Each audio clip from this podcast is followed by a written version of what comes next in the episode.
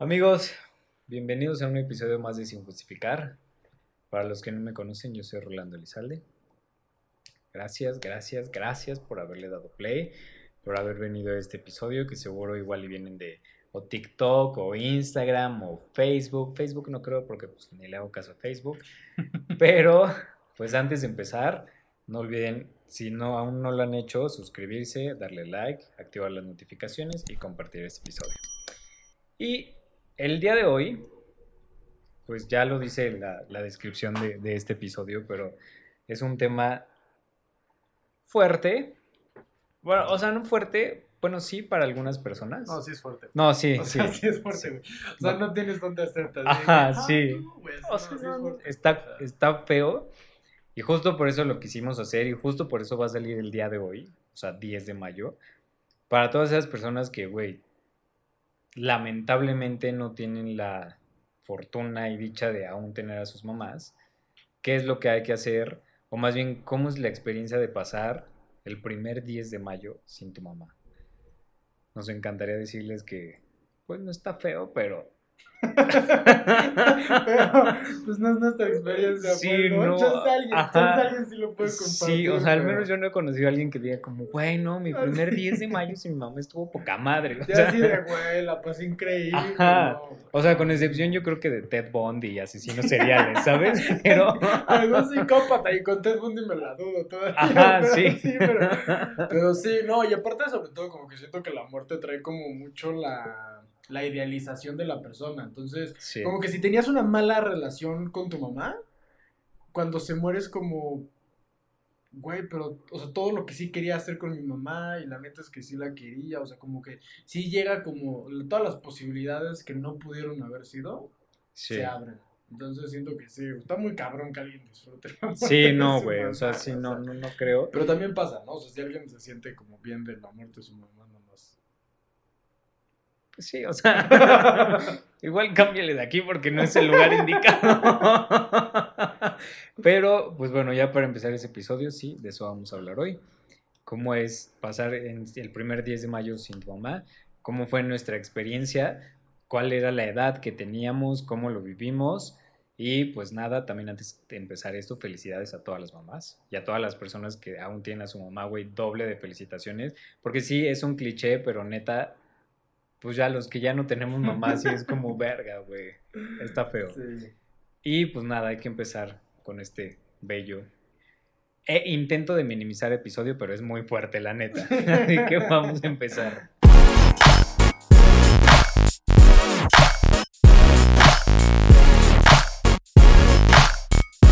Ah, él es, pues ya lo conoce, ya está en más episodios. Pero este episodio será después, este episodio Ah, sí, o claro, no. Esta es la primera vez que tengo a este invitado. y él es Roberto Niño de Rivera y Ruegas, futuro psicólogo analista. ¿O cómo, cómo Pues se se- dice? seguimos viendo, seguimos viendo. Ah, ver ok. cómo- Porque corriente nos vamos, futuro psicólogo por el momento. Psicólogo, Y ya, exacto. veremos Ajá. A ver qué se va construyendo en el camino. Así pasa. Yo estudié merca y iba a estar en investigación de mercados y veme. Yo en una de esas acabas de coach. Perdón por el insulto, me mamé, me mamé. Para un día tan Ah, feo me mamé. Los, ma- lo- los maestros que así que tanto esfuerzo le pusieron me van a decir, güey, te estás mamando. Sí. Sí, pues ya salte, güey. O sea, ahórrate las colegiaturas. Güey.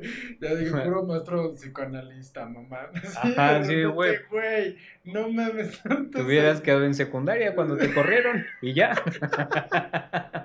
Es más, la primaria si quieres. No. Y, pero bueno, para empezar este episodio, yo quiero empezar por, o sea, la experiencia que es.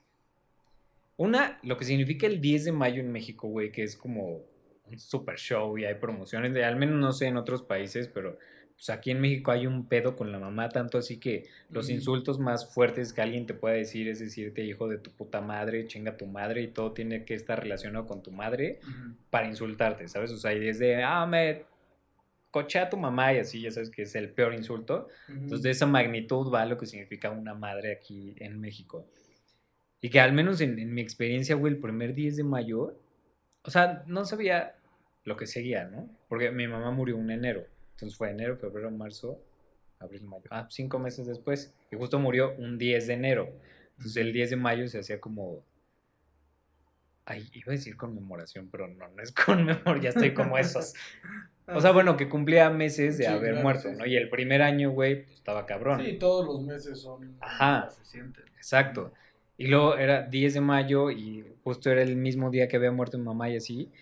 Pues yo la verdad es que el, día, el primer 10 de mayo la pasé de la verga. Si ustedes esperaban venir aquí como para decirles, no, pues no está tan mal. Sí. Güey, sí está, está bien culero. No la, no, la pueden, no la van a pasar solos porque nos pueden escribir por Instagram, les podemos pues ahí tirar Sí. paro, ponernos Sí, depresivos ¿no? con Sí. ustedes.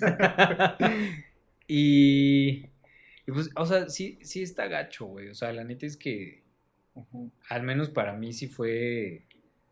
Me daba mucha envidia, ¿sabes? O sea, y me daba muchísimo coraje que yo decía de, güey, ¿por qué mi mamá se tuvo que morir? Y suena culero, güey, pero yo decía, ¿por qué no se mueren las mamás de los demás para que sientan lo que yo siento, ¿sabes? Y recuerdo que ese día mi familia me marcó y digo, yo tenía a mi abuela y así que también la perdí hace poco, y que ella la veía como una mamá y le decía mamá. Pero justo ese primer 10 de mayo para mí era como, güey, no quiero existir, estoy valiendo verga. Y me acuerdo que me la pasé tirado en mi cuarto llorando. Bueno, fui al gym, eso sí, eso sí. Deprimida, pero Sí. fitness la No, vieja. no vaya a ser que pierda la figura, Sí, ¿no? no vaya a ser que las lágrimas engorden. Exacto. Sí, que al gimnasio no falté. Sí, sí, sí. Pero, güey, me la pasé mal y, y. Y que, o sea, sobre todo es un momento de confusión bien culero. Sí, sí, totalmente. O sea, yo creo que. O sea, aparte, o sea, en, en mi caso, mi mamá falleció cuando yo tenía 14 años. Entonces vinieron como. O sea, yo me acuerdo que. Y, y comparto totalmente como la, la, la frustración y el enojo de ver a las demás personas con su mamá, ¿no? O sea, como el, o sea, yo me acuerdo que se hace, como justo como la mamá es muy importante en general, no conozco una cultura en donde la mamá sea como, ah, es nada más la mamá, ¿no? O sea, como Bueno, sí, mamá- sí, Ah, sí. pero sí, o sea, en, en México lo hacemos, o sea, Bueno, excepto árabes y esas o sea, cosas, Sí, ¿no? güey, exacto, exacto, exacto. Pero, pero, güey, o sea, como que, o sea, se, se detienen días, ¿no? O sea, como que en mi caso, mis escuelas no, no, no detenían las clases para el Día del Padre, pero sí las detenían para el Día de la Madre, ¿no? O sea, Aquí no se. re- El Día del Padre es el tercer domingo de cada mes. exacto. El 10 de mayo, vale madre cuando caiga, es Sí, 10 de mayo. Sí, exacto. Y, y me acuerdo que sí, a, mí también me cagaba, ¿no? O sea, el, el simplemente el estar, o sea, el estar llegando y ver a todas las mamás y así. Y aparte como que siento que al inicio, cuando se enteran que falleció tu mamá, como que hay muchas personas que como que te quieren medio adoptar, así como, ay, no te sientas mal, vente Ajá. con mi, ay, no te quieres venir a comer con mi familia, así como Sí. que me habló, me acuerdo que Sí. me hablaban mis tías y me decían, ay, no te quieres venir a comer, decían, no, güey, así como, déjame en paz, güey, o sea, ¿sabes? O sea, Sí. no, no quiero, no quiero sustituir a mi mamá, quiero... Es que no- no se puede. Güey, Sí, exacto, ¿no? O sea, y siento que es como un poco la búsqueda, como que te dicen, ay, güey, que no te sientas mal, es como, no, me siento del ano y quiero sentirme del ano, ¿no? O sea, déjame en paz. Porque, y, y sentir no tiene que ver como desde un lugar de tirarme al piso y, y, y, y conmiserarme y como sufrirlo. Chance un poco sí. Pero también es como, güey, es el primer día de la madre que, en el que no la puedo abrazar, no le puedo dar un beso, no le puedo dar unas flores y, y decirle que, que la amo, güey. O sea, es como, se vale, ¿no? O sea, creo que, creo que se, Se vale todo. Sí, O sea, se vale- güey. Hacer drama, hacer drama, se vale, se drama. Ya me estoy trabando. Se vale Ujú. sentirte triste, güey, no quieres saber nada de nadie porque justo lo que dijiste es muy cierto, o sea, no hay manera de sustituir ese rol, ese papel, ese cariño, ese amor, Sí, no hay. Y eso es justo lo que a mí recuerdo el primer año me frustraba, güey, o sea, que yo decía, ay, es que la gente sí tiene mamá y yo no, puta madre, o sea, y digo, ahorita lo veo así y de estando ya ahorita después de cinco años. Pero en ese momento yo, neta, o sea, solo recuerdo así, o sea, si me quiero acordar de ese momento, me acuerdo de puras nubes grises y todo gris. Sí. Y nada más en mí acostado, creo que solo existían dos perritas mías. Porque también una la forcé y pues en la depresión, ay, sí, tengamos otro perro más, ¿por qué no? Para llenar un vacío que pues obvio no se llenó.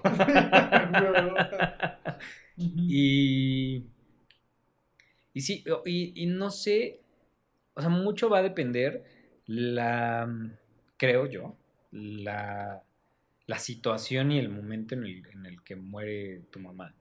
Que, o sea, y, y creo que más en estos tiempos que tanta gente ha muerto, creo que está aún todavía más culero. en, en, mi caso, ya hoy puedo decir que, pues, el que, o sea, la manera en la que murió no estuvo tan culera porque fue de cáncer. Entonces, no, el cáncer de cierta manera, no quiero que me lo tomen a mal, pero hay una parte bonita del cáncer, como en todo, que es que te da el tiempo de despedirte de tu ser querido. Y en la mayoría de casos que yo conozco de gente con cáncer, pues sí, hay un momento en el que el doctor te dice de, güey, le queda una semana, tres días o ya se va a morir. y, justo sí, o sea, se van a morir y te puedes despedir de la persona. Y, y eso es como, pues, lo bonito dentro del oculero. Y que, y, pero que igual de esa manera, para mí hubo muchas cosas que quedaron sin decir, ¿sabes? O sea, y, siempre va a haber. O sea, como que al principio decía de, bueno, no, voy a cenar esto, y yo le quería decir esto y esto y esto y esto. Y ya pasa otro año de mi vida y hubo un evento más, me gradué de algo, gané algo así. Es como puta madre, otra cosa que, que le quiero decir porque aparte soy bien chismoso, ¿no? Entonces sí es, es una parte en la que tienes que aprender a vivir con el dolor, pero ahí les va algo muy importante que eso al menos es en mi experiencia, no sé, en la tuya ahorita nos dices, que tardas un chingo. O sea, la gente cree que es, yo antes creía que era de, bueno, pues en dos años voy a estar chido. Y güey, no, güey, o sea, fueron cuatro años y te puedo decir que al día de hoy, bueno, más bien al día de hoy ya sé que siempre me va a doler y siempre la voy a recordar y que va a haber momentos en los que quiera llorar o me dé alegría o algo, pero no es tan rápido como la gente normalmente cree como normalmente creemos que es el duelo de, pues ya pasó un año, o sea, pues ya supéralo. Y es como, güey, o sea, no mames, ¿sabes? y que creo que me puedo imaginar que en tu caso también fue de, güey, pues no, o sea, hay que chingarle. Y sí, pero también se vale, güey, porque es, o sea, es una pérdida muy importante, es la, creo que la más importante en tu vida, güey. O sea, a menos de que tengas hijos y también, ay, no toca madera, ¿no? Pero, pero pues, tus padres, pues, güey, es literal así de, güey, si no fuera por ellos, que viví en sus testículos y en sus trompas de falopio, no existiría, ¿sabes? Ah, sí, sí, sí, sí. Sí, y que aparte, o sea, creo que, creo que justo, ¿no? O sea, yo lo que he vivido es que la herida se reabre constantemente, ¿no? O sea, como que justamente no hay un, no hay un momento, o sea, Ahorita, sabes que ahorita me acordé de dos cosas con lo que decías. Como que me acuerdo de una vez que justamente yo estaba sentado con mi mamá, estábamos en un restaurante. No me acuerdo qué dijo. O sea, no me acuerdo como cuál, de cómo empezó la discusión con, con mi hermana. Yo era un pequeño meco ahí, ¿no? este, pero me acuerdo mucho de esto porque. Sí, yo me acuerdo. Ah, sí, porque, porque mi, mi, mi hermana dijo algo y, y mi mamá dijo como a mí hoy lo que me hace llorar y me sigue haciendo llorar es la muerte de mis padres. Y me acuerdo que en ese momento, o sea, fue de las pocas veces como que yo escuché que a mi mamá se le quebró la voz. Y en ese momento mi mamá tenía cincuenta y tantos años, tirándole a, a, 60. Y, y yo me acuerdo que para mí fue como algo muy nuevo, ¿no? Y dije como, órale, ¿no? O sea, o sea, en ese momento no lo procesé. Sí, porque para ti sus papás eran tus abuelitos Exacto. que ni conociste. Exacto, ni los conocí. y, y, y, después de eso ahorita lo que me llevó a pensar es como, como justo, ¿no? O sea, no es una herida que... O sea, no es como algún momento que tú cierres y ya digas como, ah, ya se quedó atrás el proceso, ya el ciclo ya no importa, ¿no? Es una... Ahorita que lo dijiste en mi, en mi graduación, ¿no? Yo me acuerdo que tener el certificado de, de, de la preparatoria, ¿no? Y estar feliz y decir pero me gustaría poder enseñárselo. Sí. O sea, como, o sea, sí me gustaría como el acercarme con mi mamá y, y, escuchar tal vez, tal vez no, no, no sé, nunca así mi mamá, pero yo creo que sí me lo hubiera dicho, como que me hubiera dicho, estoy orgulloso de ti. Ajá. sí, justo esas palabras que, o sea, que normalmente, o sea, te imaginas que siempre te van a decir, ¿sabes? O sea, que antes de que mi mamá se enfermara o que se moría, yo decía de, güey, o sea, eh, nunca en mi mente había pasado que mi mamá se puede morir. O sea, como yo decía, no, pues, pues por, o sea, ¿por qué se iría a morir, güey? Y, creo que justo pasó, sí, pasó después de, de que murió tu mamá. Que ya por mi mente existió ese pedo y yo, ay, a la verga, ¿no, güey? O sea, sí está cabrón. Y lamentablemente creo que mi mamá murió cuatro años después. Sí, o no recuerdo bien. Pero sí fue. ¿Cuánto tiene que morir? mi, mamá falleció como por ahí en 2012, más o menos. Sí, porque lleva nueve años. Ajá, y sí. ahorita sí, falleció en el 2012. Y la mía en 2016. Y sí, y recuerdo, fui, justo recuerdo que fue de ver, o sea, la, fue la primera vez que lo viví de cerca con alguien cercano a mí. Y bueno, pues que me importara, ¿no? Porque obviamente a más gente se le ah. muere su mamá, pero pues yo ni en cuenta. Sí, no, okay. Ajá, exacto. Y... ¿Qué, ¿Qué iba a decir? Ah, y que, o sea, sí, es un... Es una onda muy extraña que al menos a mí lo que me pasa hoy en día y seguro a alguien más de los que esté viendo esto les pasa y es, o sea, yo, yo siento que yo voy a dejarte extrañar a mi mamá o de decir de puta, es que sí estaría aquí, como cuando ya pasen los años y que mi mamá ya tuviera de que 80 años o 85 años, ¿sabes? O sea, que yo diga como de, bueno, pues yo ahorita ya, ya tendré 85 años, entonces igual ya no viviría. ¿sabes? Y ese es como mi autoconsuelo de, bueno, pues hubiera muerto de viejita, ¿sabes? No muy joven, güey. Y eso es lo que yo siento. Pero pues creo que, o sea, no hay como, ¿cómo decirlo? No hay un consuelo como en sí de que, al menos yo les puedo decir, no, güey, es que te juro que, o sea, en 10 años ya no te va a doler. No, güey. Creo que hasta se pone peor. Porque ya van pasando sucesos en tu vida de, güey, igual y te casas. ¿Qué digo? En mi caso lo veo de lejos. no creo que. O sea, no está en el futuro cercano. Ni lo veo en el lejano, ¿no? Exacto. Pero sí, sí pasa, ¿no? Así como ese momento del que te imaginas como una. Digo, también está muy hollywoodizado, ¿no? Pero sí me llevo a imaginar como una plática con mi mamá, así como de hablarle, de tener una bronca y de hablarle y decir güey, puta, no sé qué hacer, ¿no? Y que entonces me diga como, ay, a mí me pasó eso con tu papá, creo que puedes, el amor te lo puede, algo así. Pero sí se, se mueven las cosas diferente, ¿no? Si dices como, güey. Sí. Así. Y que también algo que hace ratito tocábamos que era el, el momento del, del, velorio, que es...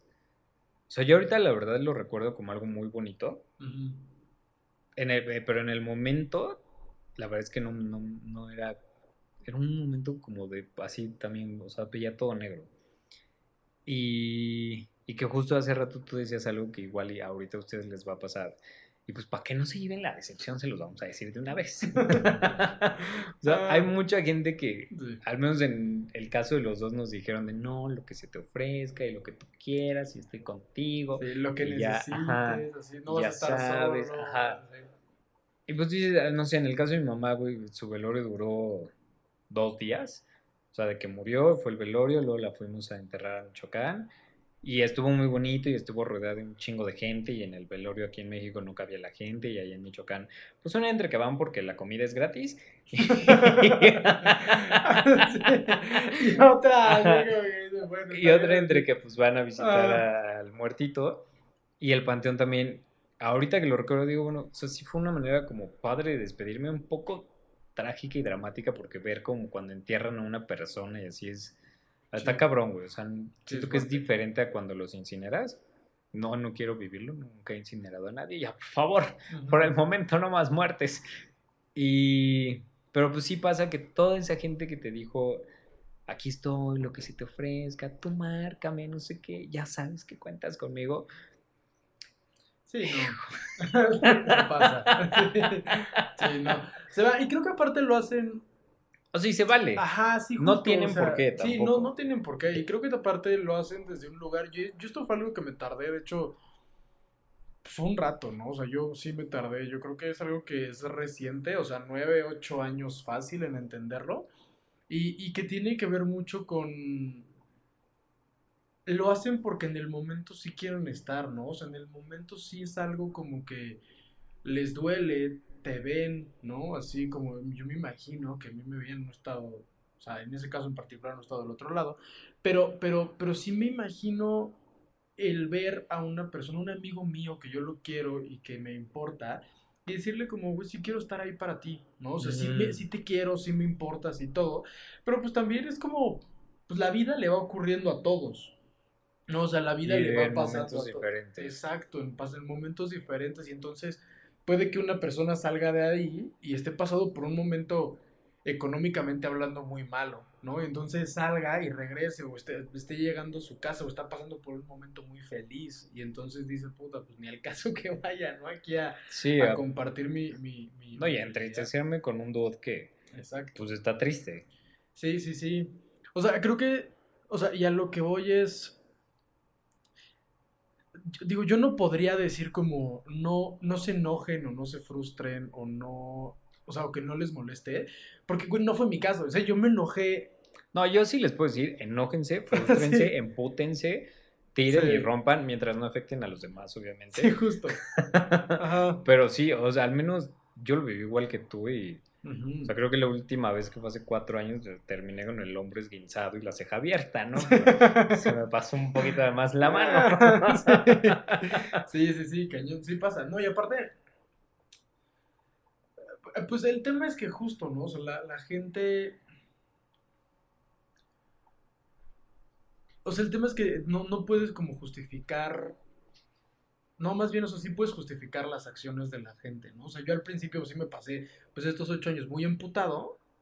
Y después los em- lo empecé a entender un poco más. Y la neta, la neta, en mi caso, aparte fue como una creación de un enojo. Que aparte me acuerdo muy, muy bien, porque ya cuando lo empecé a analizar, dije como, güey, es que tal persona no estuvo ahí para mí. Y luego pensé, dije, güey, pero esa persona la neta no me cae tan bien. ¿no? Así como Sí. Y dije, güey, la neta, o sea, si me hubieran hablado, o sea, de que me hablaban cada tercer día, así, y aparte para como soy, si les hubiera dicho, güey, no, o sea, déjame en paz, güey, o sea, ni les hubiera... ¿Tú por qué me hablas? Ajá, exacto, güey, sí, ¿sabes? Pero to- todos me lo dijeron en algún momento, y sí dije, güey, no. Y la neta es que hoy más bien sí me ayudó como a... En el momento me dolió mucho, pero es como...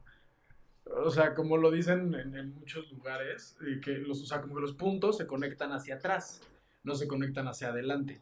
Entonces yo le encontré un motivo a esto que me ocurrió, como hoy busco las relaciones que quiero tener, las busco. Y las que no, la neta no las busco. Pero esto surgió de que la gente no me buscaba particularmente. O sea, como que sí me di cuenta como de que, put, sí me, me enfrenté con un momento en el que dije, güey, pues si yo quiero estar cerca de alguien, yo me voy a tener que acercar a esa persona. Sí, justo esa es la lección que, que eso te deja. Que al- a, mí también fue, eh, al menos de, de mi mamá había un chingo de gente que la amaba y la adoraba, güey. Pero así, o sea, putero, ¿no? O sea, que llegó gente y yo decía, "Deja, ¿tú quién eres? Sí. O sea, estás en el funeral correctamente. Ajá. y, y que sí, justo, o sea, hubo muchas de, no, yo te voy a ayudar, yo te voy a apoyar y Ujú. otra gente así, o sea, que no, sí, aquí voy a estar.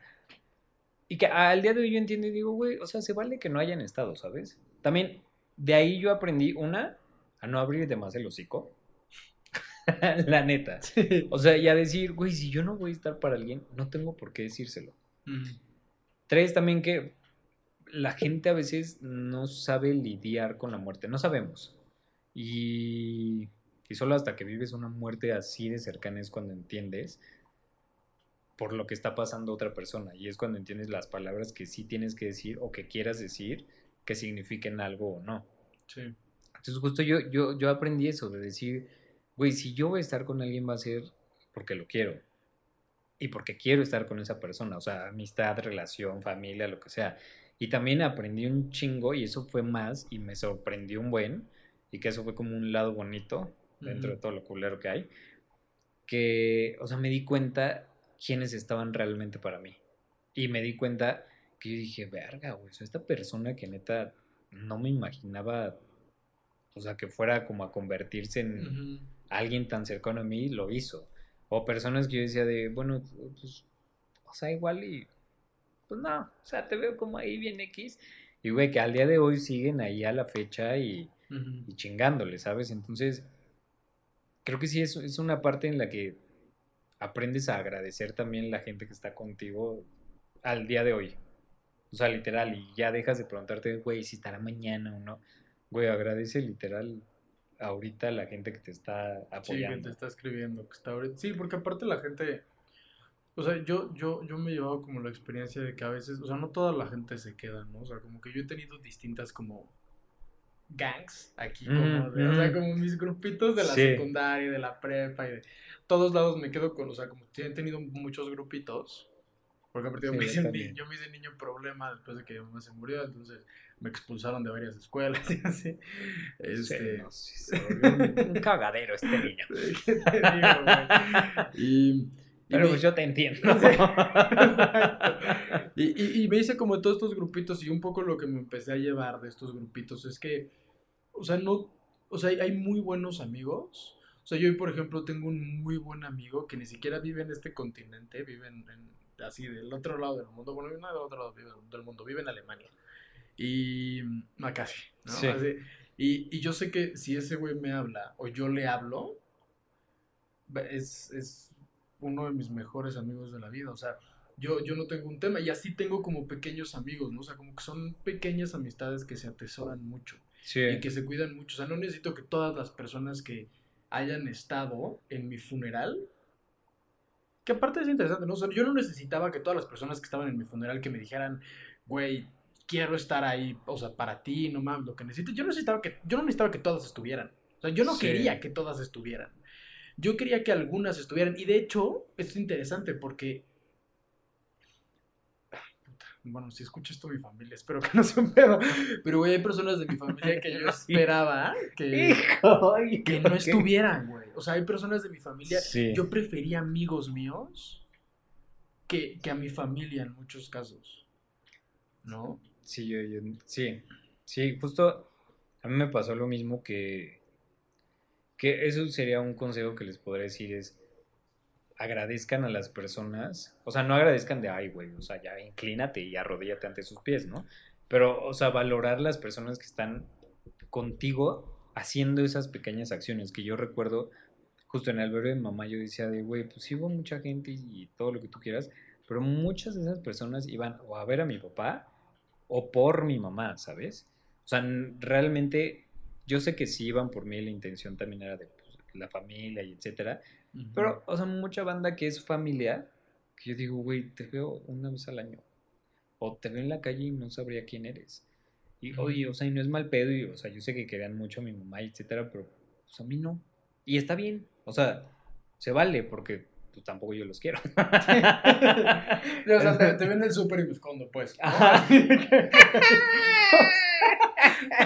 sí. Así le, así le haría yo, así de que puta. Así de, ya, ya, no, ya que se vayan, ya no quiero estar en el pinche pasillo del jabón. Ajá, exacto. Puta, güey, ahí está. Pero ya no me pasaría porque ya no iríamos al mismo súper. ya sabría que súper no ir. Te paso una vez viendo a menos a cagar, pues sí. Ajá, pero y justo eso, o sea, de gente que que está contigo en, con esas pequeñas acciones, ¿sabes? Que a mí me pasaba así, recién había muerto mi mamá, iba a decir morido. Hombre, qué vergüenza. Me escucha decir eso y no, me deshereda ahora sí. y que, o sea, había dos amigas en particular que, güey, me marcaban todos los días. Y yo empecé a bajar un buen de peso porque en el tratamiento mi mamá tomaba un buen de polvos y así, medicina naturista.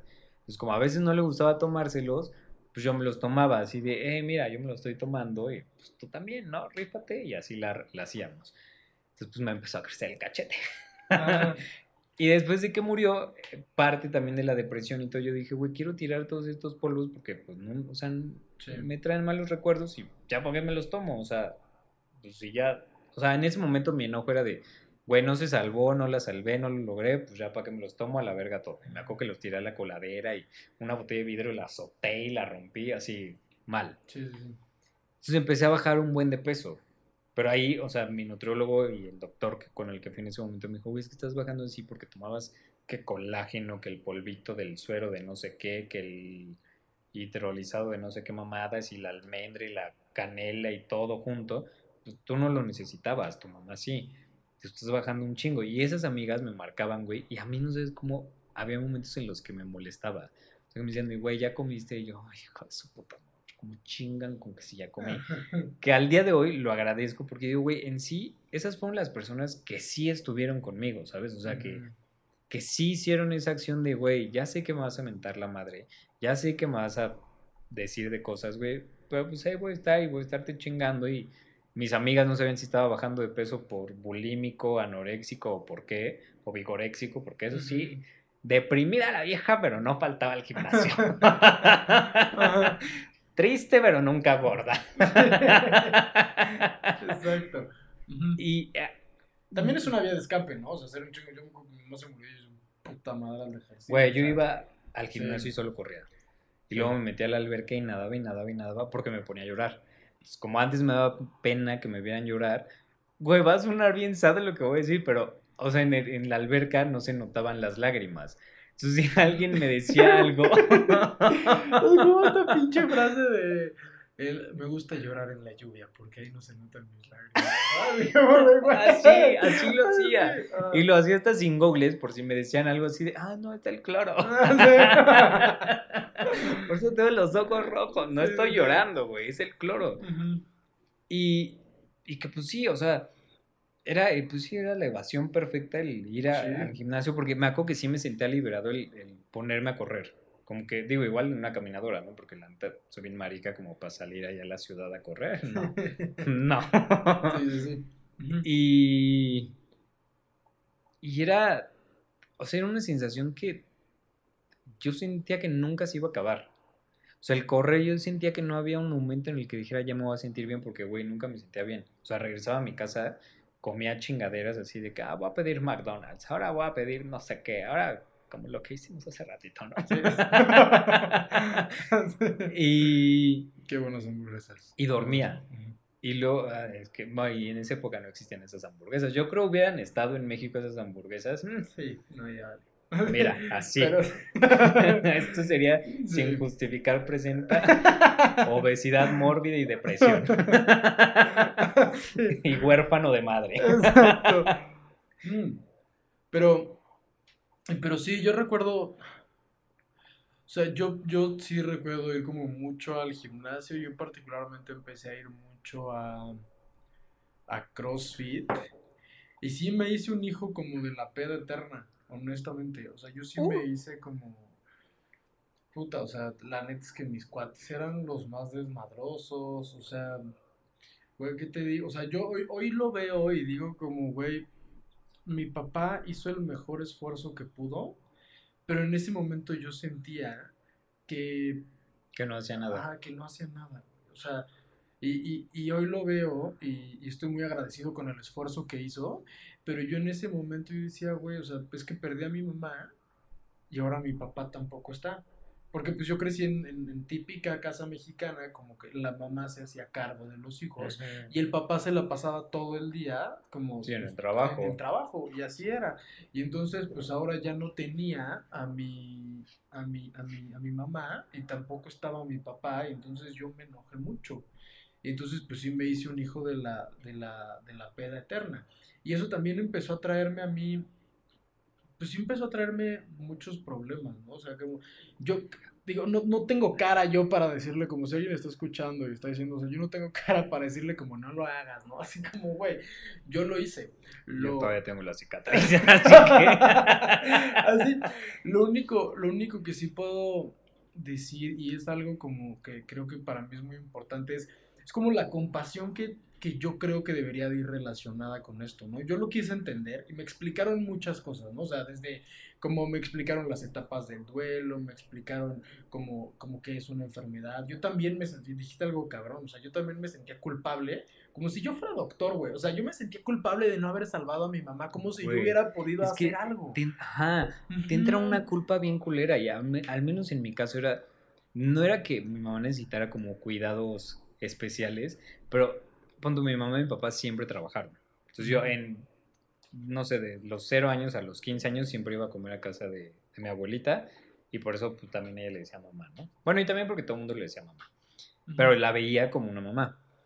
Y cuando mi mamá se enfermó, fue la primera vez que mi mamá y yo pudimos convivir diario.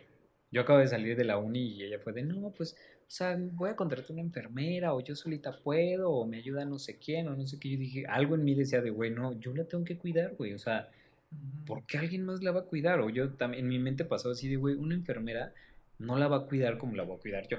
Que eso sí es 100% real, ¿no? O sea, amigos, si están pasando por una situación así, o sea, sí déjense ayudar por una enfermera, pero pues también ustedes pongan lo suyito.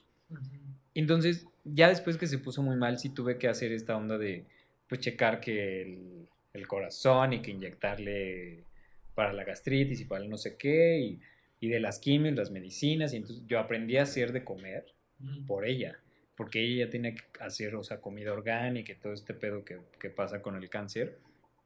Y dije, güey, la señora que nos ayuda no va a saber hacerlo. Le va a echar aceite sí o sí. Entonces me di como, pues, sí. toc. Pues dije, güey, lo voy a hacer yo. Y así aprendí. Y justo, o sea, después de que murió, me pasó eso. Que yo decía, de, güey, fue mi culpa. O sea, fue mi culpa y fue mi culpa. Y yo me culpaba y yo decía, de, bueno, güey, es que si la hubiera llevado o le hubiera dicho que fuéramos a tal, igual seguiría viva. O igual si en lugar de irnos a tal, hubieran hecho tal. Y pues al final del día, ojo, te tardas en entenderlo. Te... Uh -huh. Yo me, o sea, me puedo imaginar que ahorita si alguien desafortunadamente, un familiar muere, muere a causa del bicho este de moda, se puedan sentir culpables. Pero pues tienen que saber que no, o sea, no es tu culpa porque en sí era lo que tenía que pasar. Y al principio a mí cuando me decían, pues era lo que tenía que pasar, y decía, como qué manera tan pendeja de ver la vida. Literal, Porque sí, estaba sí. en la parte del duelo en la que estaba enojado. Y yo no quería salir de eso de decir de, güey, fue mi culpa, fue mi culpa, fue mi culpa. Hasta que lo entendí y dije, güey, pues sí, era lo que tenía que pasar. Una, ¿por qué? Porque ya está hecho y no lo puedo cambiar. O sea, empezando por eso, ya. En el momento yo lo decía bien cruel, así de, güey, ya mi mamá está muerta y no está conmigo a la verga. Y no, o sea, que no tiene que sonar así de cruel. Pero sí verlo así de, güey, ya está hecho. Ya no puedo hacer nada. O sea, lo único que me queda es atascarme en ese pasado decir, sí, fue mi culpa, yo la pude salvar. O decir, bueno, fue mi culpa y era lo que tenía que pasar. Y está culero, pero por algo pasó. Sí, no hay mucho que hacer. Uh -huh. Sí, es como, justamente, ¿no? O sea, creo que. O sea, creo que cada quien se va a sentir de un. O sea, se puede sentir de una manera diferente, ¿no? O sea, porque hay veces que tenemos la idea, o a mí me pasaba, ¿no? Como que yo crecí yo creí que si lo entendía y entendía mi proceso y entendía eh, como las causas de la muerte de mi mamá, y, o sea, como, que, como si la cabeza me fuera a ayudar a acelerar el proceso. Y mi experiencia... Y lo hace peor. Esa, o sea, como que sí, porque realmente lo que ocurría era como que decía, güey, ya lo entendí. O sea, ya cumplí la, la profecía como de que, güey, si lo entiendo, entonces algo va a mejorar. Y me acuerdo que lo que ocurría era que lo entendía y no mejoraba. ¿no? O sea, simplemente me quedaba en el mismo lugar. Y entonces sí me parece muy importante verlo. Que, creo que es como una, es un punto intermedio, ¿no? Es verlo como desde un lugar compasivo y desde un lugar amoroso con, con, cada quien y decir, güey, pues estoy viviendo este proceso, ¿no? Estoy en esta parte ahorita. Y pues simplemente darme del tiempo que, que necesito para, para, pues para verlo y también como, o sea, dijiste algo importante porque a veces es como, ¿cuánto tiempo más me voy a sentir así? Y me gustó mucho algo que a mí me dijeron que es, dura más de lo que nos gustaría, pero menos de lo que esperamos. O sea, no hay como un... no hay como... Eso tiene doble sentido. Ay, a ver,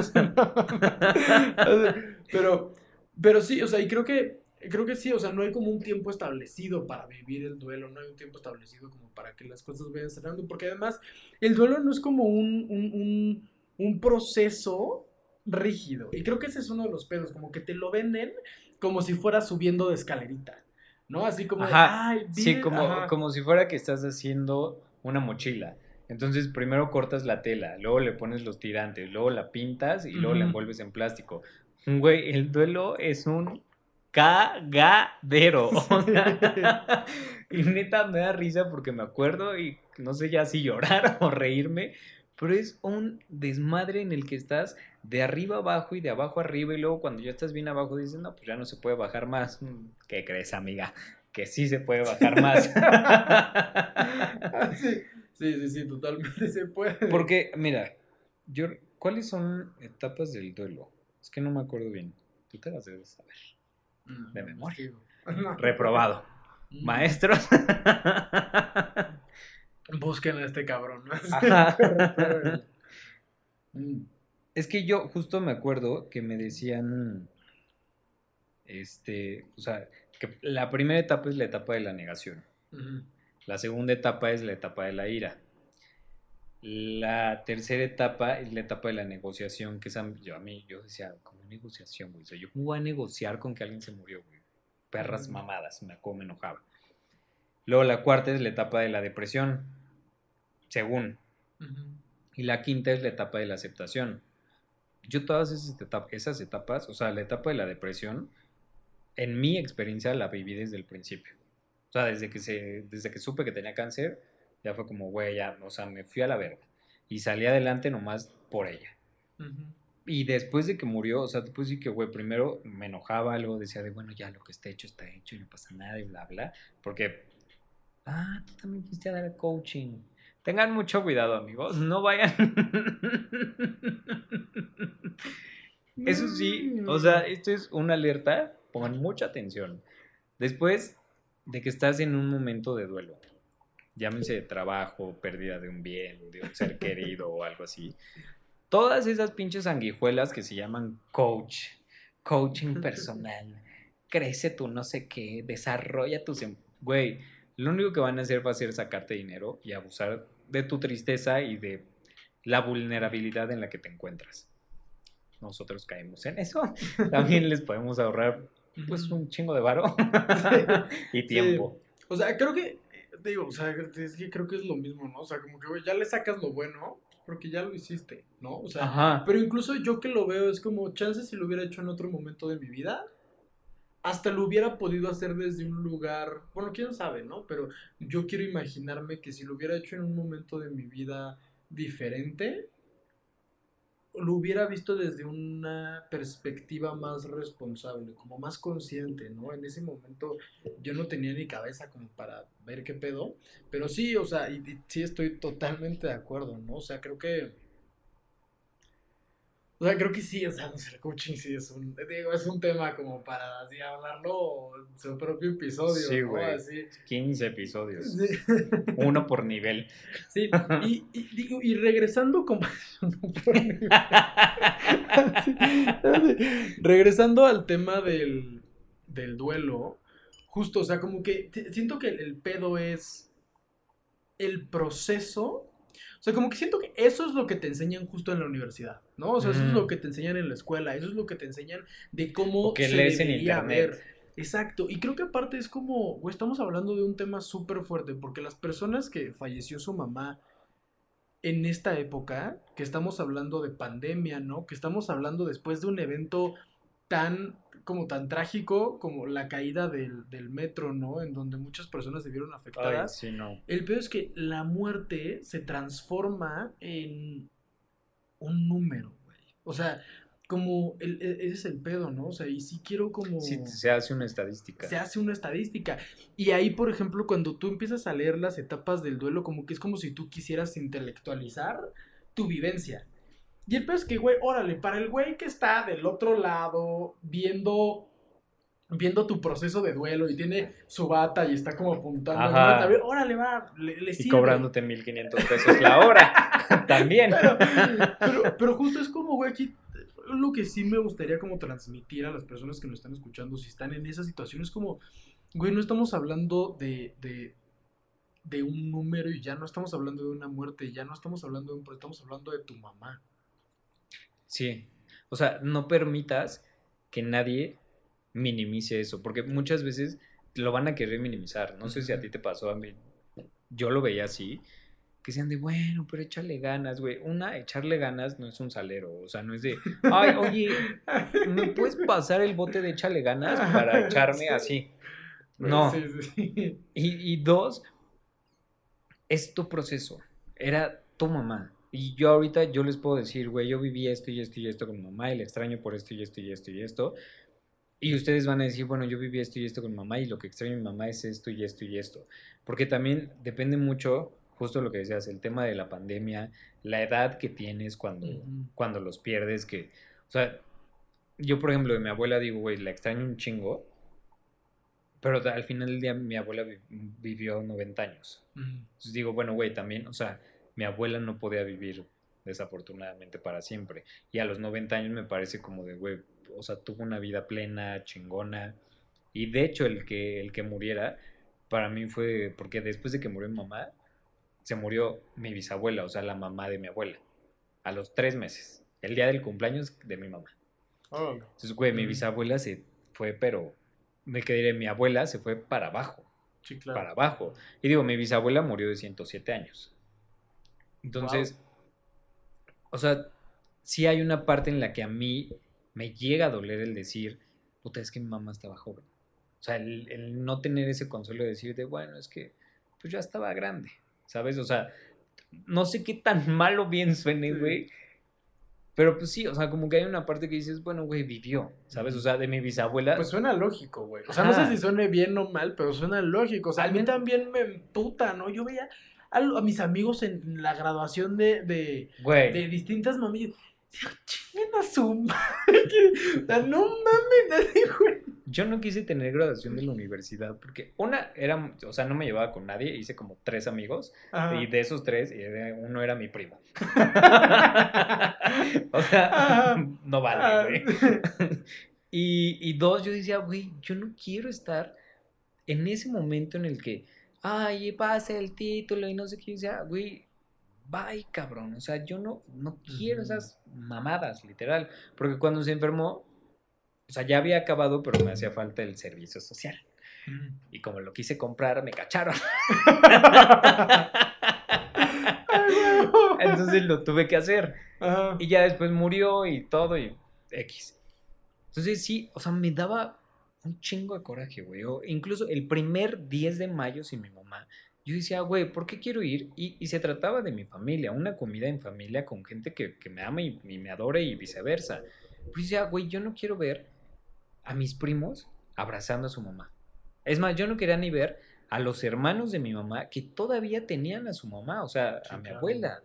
¿Sabes? Y que, y que yo decía, güey, es que nadie de ellos está pasando por lo que yo pasé, nadie lo puede entender. Ujú. Y, y se vale que, pues que no quieras ver a nadie, que no quieras estar con nadie, porque sí, nadie puede entender ese tipo de dolor. Sí, no, y, y me gusta mucho que sea, o sea, que estemos hablando de esto ahorita, porque aparte siento que es como un, o sea, siento que la envidia en general, porque creo que eso es lo que pasa, ¿no? O sea, envidia, es, Es, como es envidia puritita. puritita, y es como, güey, se vale, ¿no? O sea, como que la envidia se le ha puesto un, un- un- como un estigma de, güey, no mames, no la sientas, y entonces ni Ajá, es siquiera algo te malo, nunca la Ah, sientas. ni siquiera te permites sentirlo, ¿no? A mí me, Ujú. digo, tengo un muy buen amigo que me decía como, güey, ¿sientes envidia? Pues ve y consíguelo, ¿no? O sea, como que me decía, güey, tienes... No, así, exacto, güey, no mames, así. Güey, o sea, entiendo cuando digo como, güey, no, pues tengo envidia de, no sé, güey, el cuerpo de Thor, güey, ¿no? Así, Ajá, pues, exacto. No mames, pues chingale, ¿no? Así, Sí, vete, güey. Pero, güey, sí, o sea, yo me acuerdo que yo... Ay, sí, porque esa madre no. Ay, por favor. Este. Pero yo me acuerdo que yo sentí envidia de mi papá. Porque mi papá tenía a su mamá y decía, güey, ¿por qué mi papá tiene a su mamá y yo no a la mía? Ajá. O sea, y, y lo piensas y dices, güey, ellos ya están grandes, ellos no sé qué. Y suena bien culero. No, no puedo creer que lo esté diciendo en un episodio, pero así lo sentía. Sí, claro. Yo decía, güey, no. Porque recuerdo que en ese momento me hablaron, oye, no vas a venir. Y yo, güey, o sea, ¿cómo les explico? O sea, y digo, ahorita les ofrezco disculpas, ¿no? Porque, bueno, no, porque pues era como lo estaba viviendo. Se Ujú. cancelan las disculpas. Sí, Cancelado, cancelado. Huevo. Pero, güey, estás mal. O sea, Sí. es un momento en el que te sientes vulnerable. Sí. Y también es otro momento que, o sea, quise hacer también este episodio porque las redes sociales se llenan Puta. de amor a la madre por todos Sí. lados, güey. O sea, Detox. O sea, ese Ajá. es detox de redes sociales al chile, güey. O sea, no hay de otra, y te güey. llega el mensaje, güey. O sea, pero te bombardean, güey, el del cable, el del teléfono. Mm. Hasta la perra luz, güey, casi casi así de, ay, préndele un foco a tu mamá. O sea, güey, es de la verga, güey. Mm, Sí. Yo me acuerdo que decía, cabrón, a todos lados a donde voy hay cosas para mamá. Y sabes que, o sea, no es común que el 10 de mayo, o sea, los demás días nunca ves carretas de esas llenas de flores. Güey, 10 de mayo, no sé, Sí, pasas por lleno. Mazarik, güey, y o sea, Mazarik parece pasaje de flores, güey. Cualquier calle que pases, pasaje de flores, chocolates, globos. Y que tú estando en ese momento lo que menos quieres es ver, por pura envidia y tristeza y dolor y enojo, que la gente festeja a sus mamás. ¿Por qué? Porque tú ya no tienes a la tuya. Sí, justo. Y, y se vale, o sea, si hay alguien ahorita que, que tenga envidia, pues tienes que saber que, Sí. que se vale. Es, ajá, es normal. Y es súper normal, es súper humano Sí. sentir envidia de la gente que aún tiene a su mamá. Justo. Porque también a mí, a mí me pasaba que yo decía, güey, hay tanta banda que no quiere a su mamá, o que no valora a su mamá, o que tienen la oportunidad de convivir con ella, de, de verla, de estar ahí y solucionar las cosas, problemas, y que no lo hacen. Y que al menos a, a mí cuando, cuando ya supimos que tenía cáncer y que ya iba a pasar, que ya era inminente, que, que iba a morir, ella me dijo, güey, no quiero que le digas a nadie que me va a morir. Y yo, no, o sea, tantito sí se pasó de lanza, ¿no? Porque, pues ahí tiene uno la presión. Ujú. Pero que yo, o sea, desde el momento uno que supe, dije, güey, yo tengo que empezar a sanar esta, o sea, a decirle Ujú. todo a mamá y a no quedarme nada. Y está culero, güey, porque como que lo valoras muy tarde. Sí. Pero justo de ahí viene esa envidia. O sea, de, de ver a esas personas y decir, puta cabrón, o sea, no sabes lo que yo daría por decir, güey, mi mamá está ahí en un departamento y la puedo ir a ver. O, güey, mi mamá está ahí en su casa y puedo ir a comer con ella cuando yo quiera. Es algo que, que al día de hoy yo no... Bueno, más bien siento que nunca voy a, de- a, a superar, no sé si esté bien dicho, a- más bien no, a dejar de pensar. El decir, güey, si mi mamá estuviera yo ahorita en ese momento correría o un problema en la escuela o en el trabajo, es de puta, güey. Lo que decías hace rato, o sea, pues sí, o sea, güey, una llamada, ¿sabes? Sí. Y, y luego hay momentos en los que me encabrono y me pongo a llorar y, y que también, no sé si a ti te pasó, a, a mí, a mí me pasó como al año de que murió mamá, me empecé a enojar con ella. Y le tenía un chingo de coraje y me enojaba y lloraba y yo decía, es que puta madre, porque te moriste, me dejaste solo y incluso ocasiones en las que pues sí la llegué a insultar de que yo decía, güey, estoy aquí valiendo verga y tú ya en otro lado. Tú ya despreocupada. ¿no? Ajá, exacto. Sí. sí, sí, sí. Yo creo que. Y digo, e- es, interesante, ¿no? Porque ahorita que te escucho, sí digo. Güey, no sé si hubiera hecho la diferencia. Porque, porque justamente yo creía que para mí hubiera hecho la diferencia, ¿no? O sea, yo creía, por ejemplo, yo. Yo, yo estaba muy chamaco, ¿no? O sea, mi mamá se enfermó de cáncer también cuando yo tenía 12 años. Y también, ¿cómo le dices a un niño de 12 años que su mamá tiene cáncer terminal? ¿No? Entonces, güey, no. o sea, yo, yo hoy entiendo que mi papá lo hizo para cuidarme, ¿no? Mi papá, mi hermana, mi familia en general no, no, no me lo dijeron. O sea, no me dijeron, güey, tu, tu mamá se va a morir. Yo me enteré que mi mamá se iba a morir 72 horas antes. Sí, cuando ya se había Exacto, puesto cuando mal. ya, exactamente, cuando ya se había puesto muy mal. Entonces yo no, yo no lo tenía enterado. Y si alguien me dijo, güey, no lo registré, ¿no? O sea, mi cabeza no, no tuvo la capacidad de retener la información de que mi mamá se iba a morir, ¿no? Y, y, y, y me, me siguió doliendo, ¿no? O sea, yo sí, yo sí, o sea, comparto como el, como el güey, o sea, no hay, no hubiera habido una forma perfecta de despedirme de mi mamá. Ajá. O sea, no hay como Sí. un- una, un- una forma, por lo menos en mi caso, en el que, que se haya llenado, como que hubiera dicho como, güey, si le hubiera comprado una isla, güey, y lo hubiera bautizado con su nombre, güey. No, o sea, yo más bien, y, y lo atesoro mucho, yo me acuerdo una vez que, que mi mamá ya estaba muy enferma y yo nunca he sido como, o sea, como, como muy, yo nunca fui como muy afectivo en general con mi mamá. Y me acuerdo de una vez que íbamos en el coche ya con ella muy enferma. Y, y me acuerdo que íbamos agarrados de la mano, ¿no? Yo ya era pues un chamaquito de 12 años, así 13 años, así, ya no era tan normal que le agarrara la mano a mi mamá, porque aparte estaba como en esta etapa de, quiero ser independiente, ¿no? Y Ajá, puro sí. palo, güey. Pero-. Exacto, y, y me acuerdo que iba y la, le iba agarrando la mano, y ese es un momento que atesoro mucho, ¿no? Es un momento que sí ocurrió y es un momento que cuido. Y también creo que algo que me gustaría, es como es, es perfectamente válido y es perfectamente normal todo lo que queremos sentir, pero pasa, ¿no? O sea, sí es algo que no, No es permanente. Ajá, no es permanente, no nos quedamos ahí. Incluso, yo me acuerdo que, sí, yo me acuerdo, o sea, este tema que, que decías como del, del, del, del güey, yo no quiero estar ahí en la graduación como, como, güey, y ver cómo todos lo pasaban. Era como un enojo acumulado muy fuerte de decir, güey, ¿por qué todos esos cabrones tienen a, a, a, a, a mi mamá? Yo hoy lo que puedo decir, después de muchos años, o sea, después de casi una década de no tener a mi mamá, es como, güey, hoy me subiría ahí y tomaría ese diploma, si Dios quiere, ¿no? Si, si mis maestros quieren, güey. Ay, por Este, favor, tienen güey. paro, o sea, grabar estos episodios también aprende uno. Exacto, ¿no? Sí. Este, y, y lo tomaría y lo haría, pues, pues primero por lo que hoy sí está, o sea, como por, pues justo mi, mi, mi papá y mi hermana, y, y lo haría como mucho para hon- honrarlo, ¿no? Yo a veces me imagino, exacto, o sea, yo no, digo, yo no sé si haya algo más allá, güey, así no, no sé, pero... Ay, Si yo, hay, yo también, yo no, o sea, no, sí, ahí sí es como aquí. ¡Qué Ay, no. horror, cabrón, ¿no? Me háganme el favor de ya acabar con esto.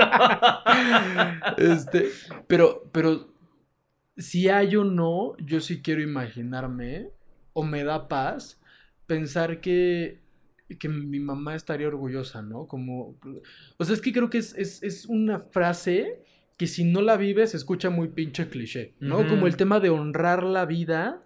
O sea, como honrar, es, es muy cagado, porque es como si honraras a los muertos a través de tu vida.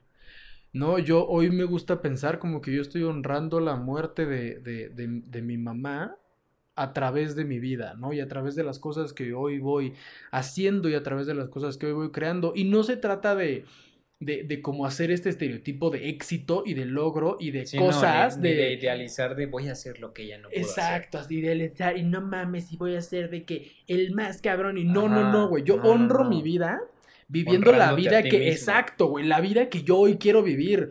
Y si la gente no está de acuerdo con la vida que hoy quiero vivir, se pueden ir a chingar a decir. Sí, nos vale gaber. Así, en conmemoración del Día de la Madre, ¿no? Ajá, Así, güey. O sea, y, justo empezando eso, por los tatuajes de güey. Que, o sea, Ay, yo bendito. soy súper pussy y tengo dos chiquititos porque este me dolió como no tiene ni idea. Pero, o sea, re- o sea, yo me acuerdo justo que fue como, no, es que se tatuó, ¿por qué? Güey, por lo mismo, o sea, porque voy a honrar su vida mediante mi vida. Y eso significa, voy a vivir mi vida como yo quiero. Y si me quiero tatuar el CULO, me lo.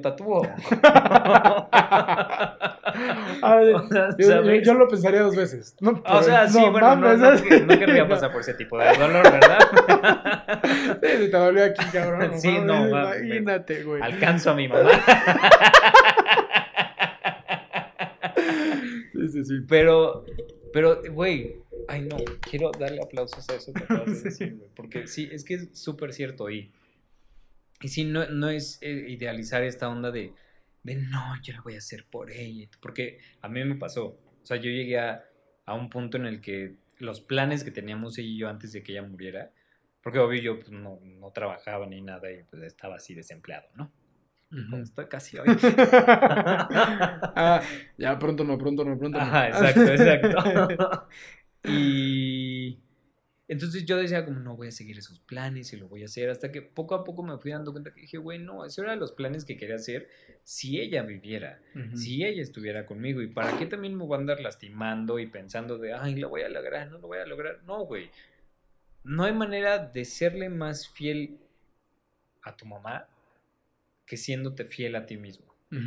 Y eso me parece súper válido y súper chingón.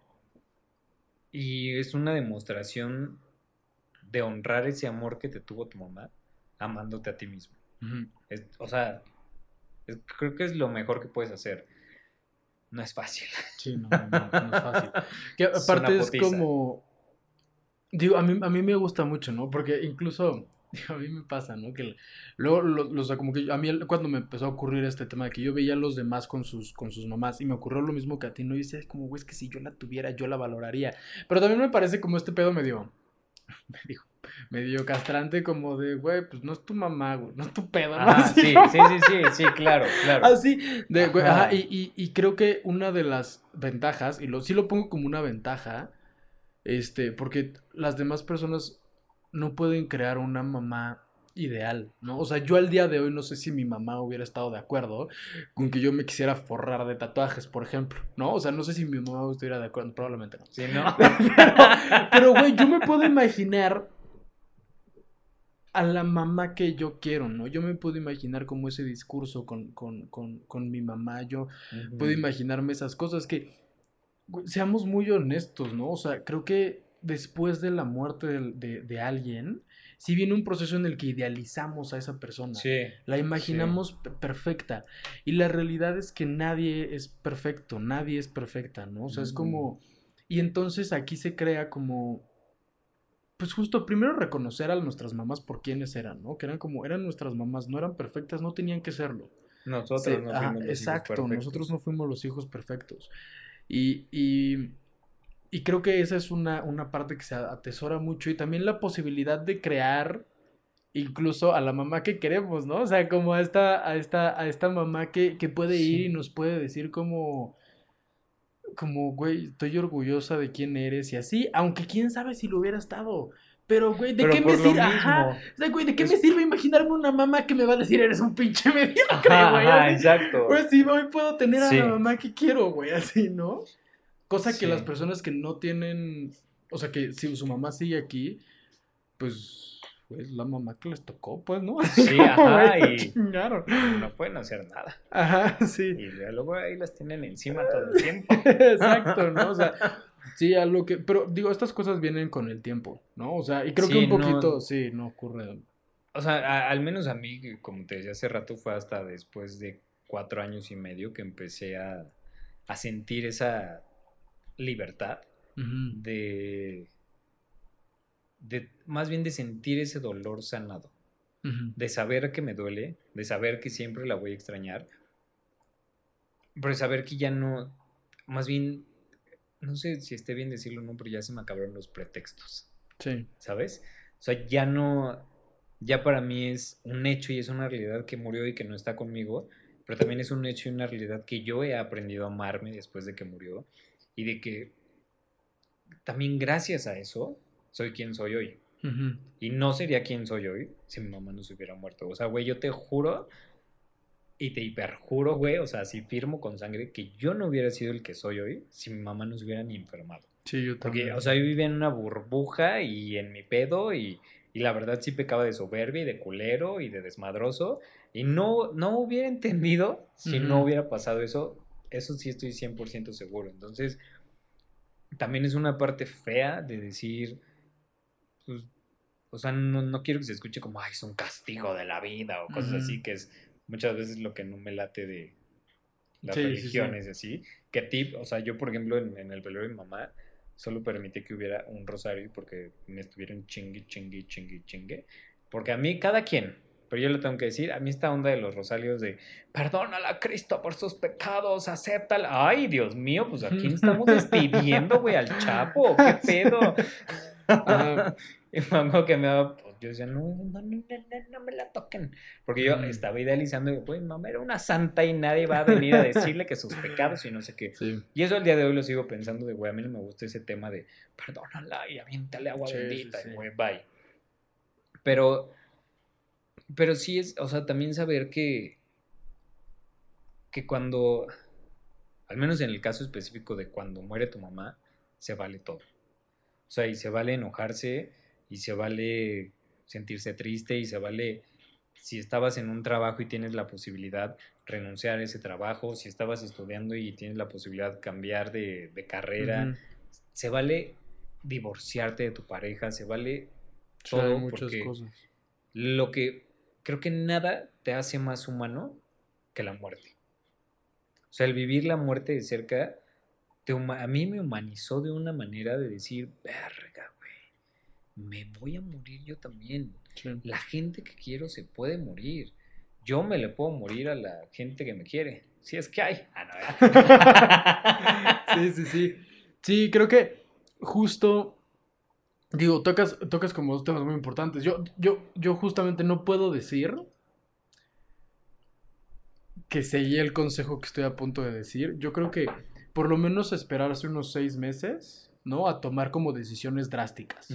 Porque es un momento de muchísima vulnerabilidad. Sí, sí. Lamentablemente no puedo decir que seguí ese consejo. Aunque siendo muy honesto, Tampoco. tampoco había muchas pinches cosas que yo pusiera a hacer, ¿no? Tenía 14 años, güey, así, ¿sabes? Bueno, O sí, sea, sí, sí. güey, o claro, sea, sí. honestamente, decisiones drásticas para mí, güey, no habían muchas, güey.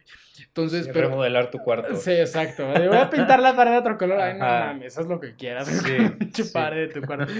Este, entonces, pero sí creo que hay como, justamente, como cuidar ciertas cosas, ¿no? O sea, eh, ser, ser, ser un, o sea, tratar de no tener estas modificaciones importantes, pero tocas un punto importantísimo que creo que también es el, el... Y por eso no podemos dar un consejo aquí general, ¿no? O sea, creo que si alguien quiere tomar esas decisiones drásticas, pues pu- pueden ir como con alguien especializado a ver qué pedo Sí. con su historia y con su vida para que lo puedan ubicar un poquito más.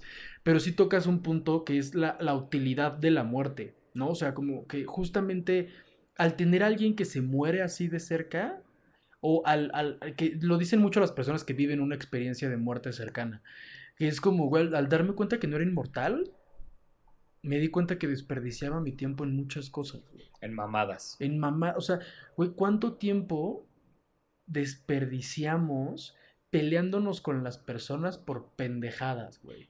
Ahora, si no lo hubiéramos desperdiciado, no veríamos lo valioso del otro tiempo. Sí, ¿No? exacto. Pero justamente es como, güey, empezar a darnos cuenta y empezar a decir, güey, no voy a pelear por esta pendejada. O sea, esta, esta no lo vale. Así. Ten la razón, güey. Ten la que quieras, güey. No me Empiezas importa. a güey. seleccionar. Ajá. Muchas veces siguen siendo pendejadas, pero ya las seleccionas. Pero ya- "Güey, esto sí, aquí sí le voy a invertir tiempo, aquí no le voy a invertir tiempo. Justo. Y eso va a todo, güey. Desde las relaciones con las que tienes, dónde peleas. Y aparte, creo que justamente es como. Por ejemplo, lo que decías del trabajo, ¿no? Es muchas veces, pues, güey, el trabajo es como. Se empieza a convertir en algo monótono, en algo duro. Es como, güey, hasta. Hay, hay cosas que hacemos que decimos como, güey, pues es que pensé que era lo que mis papás querían de mí. Y, pues, güey, no mames, neta, así, y ya empiezas a buscar más y, y cosas. que, y que cuando muere tu mamá, o bueno, al menos cuando murió la mía fue de, pues ya no tengo quien me diga qué hacer. O sea, güey, para mí fue así. Ah, sí. Verga, güey, ahora sí, o sea, tengo que decidir todo yo. O sea, mi futuro, mis acciones y así, las tengo que decidir yo. Y, Sí, y do it. O sea, porque no hay de otra. sí, yo estaría en un lugar muy diferente. güey. Sí, Ajá, ajá, no, Sí, exacto. Con, con la apertura que, que, que tuve, ¿no? Y con las distintas posibilidades que... Mis vecinos Ah, nos sí, acaban de sacar güey. un pedote. Eso fueron nuestras Sí. mamás. Si me estás escuchando, mamá. sí. Sí, de sí la están cagando. Me paso por los huevos sus mamás. Sí. Sí, de hecho, digo, ahorita voy a cambiar el tema, ¿no? Pero yo me acuerdo en algún momento como, güey, momentos muy tristes, o momentos muy dolorosos en los que decía como, güey, si me voy con mi mamá. No momentos en los que decía, güey, o sea, y si me muero ahorita y me voy con mi mamá.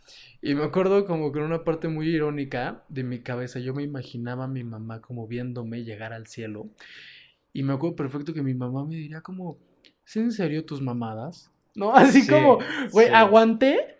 De que, o sea, te estuve criando toda tu pinche infancia, adolescencia. O sea, me tuve que ir cuando me tuve que ir, pero, güey, yo viví, me enamoré, Me casé. rompí, me casé, ajá. tuve una familia, de- de- viví mi vida Hice lo profesionalmente, hice lo que quise, me realicé profesionalmente y me está saliendo con estas mamadas, güey, así como... De rendirte nomás Eh, porque eh, me morí yo. Exactamente, güey, sí, sí, o sea, y sí decía como, no, güey, o sea, pasa, ¿no? Así Sí, como, a, güey, mí, a mí sí me pasaba que había días que, que digo, eso ya va a ser otro episodio, ¿no? Pero, o sea, que yo decía, güey, neta, o sea, si hoy me muero, no hay pedo. O sea, y sí, estaría de huevos. Así había, y luego ya así bien depresiva la vieja de, ya, por favor, ya mátame, ya llévame contigo. Pero obvio nunca tuve los huevos, ¿verdad?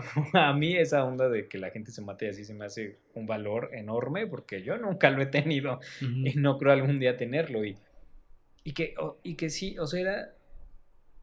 También lo que decíamos hace rato era mi solución a ese dolor.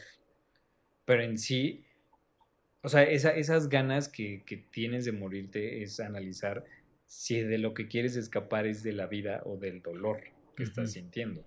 Que es, es, muy difícil, es muy complejo, pero se vale. O sea, yo me acuerdo que yo me tiraba y yo lloraba y yo decía, no, güey, mi mamá. Y luego había ocasiones en las que, justo, no sé, la vida te va presentando cositas y detallitos. Entonces salió una película que se llama a Monster Calls o una cosa así. Ah, sí, lo vi, sí, sí, sí. Hija de su puta madre, güey. O sea, yo la fui a ver al cine porque yo dije, ay, debe estar bien bonita el monstruito y así. Vete a la verga, güey.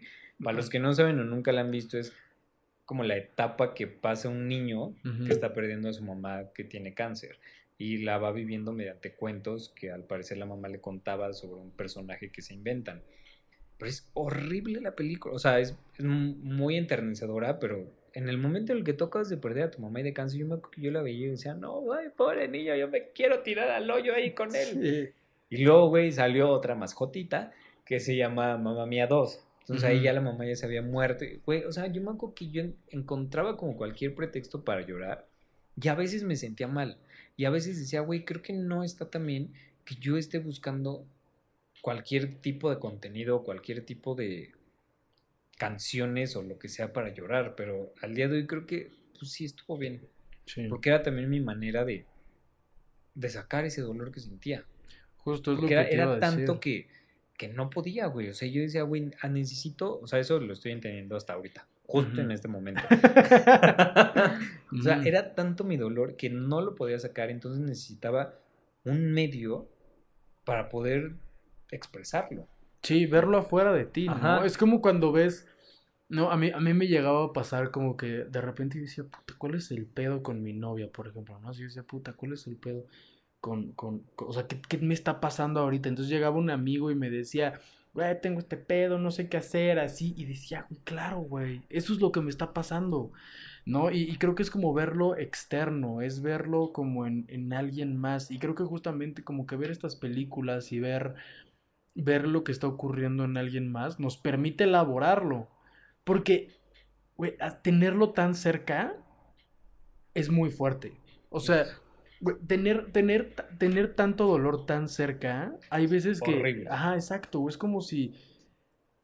O sea, realmente es como si se nos cayera el, el, mundo, ¿no? Y entonces... Exacto, literalmente... Se te cae el mundo y haces otro nuevo. Lo que está haciendo como nuestra, nuestra, nuestra psicología, güey, o sea, lo que está en nuestra, es que no quería decir psique, güey, porque qué horror, pero así como, así, Ay, la tipa insoportable, güey, qué horror, güey. Ay, no, sáquenla, cancelenla. Así de que ya sé, güey, que, o sea, lo que está haciendo nuestra mente es como sostenernos y entonces lo empezamos a elaborar un poquito más. Es como meternos así como en vez de, o sea, güey, eh, comprender que nuestra mamá verdaderamente se murió, que nunca la vamos a ver y ver toda nuestra historia y todo lo que aconteció ahí. Somos nosotros, güey. Duele muchísimo. Y entonces. Aceptar esa realidad exacto, cabrón. Y ver películas lo que hace es como. Como poder verlo allá. Es como, güey, no te estás echando el clavado completo estás metiendo el pie. Estás metiendo el pie y entonces dices como, güey, pues no está tan mal la temperatura. ¿No? Y entonces así es como vas, vas haciéndolo poco a poco. ¿no? Y eso se va, se va construyendo con, con, pues con el tiempo, ¿no? Y viendo y probando y así. Yo, yo confío es que, en que sí hay una noción de que las cosas se van presentando a su debido momento.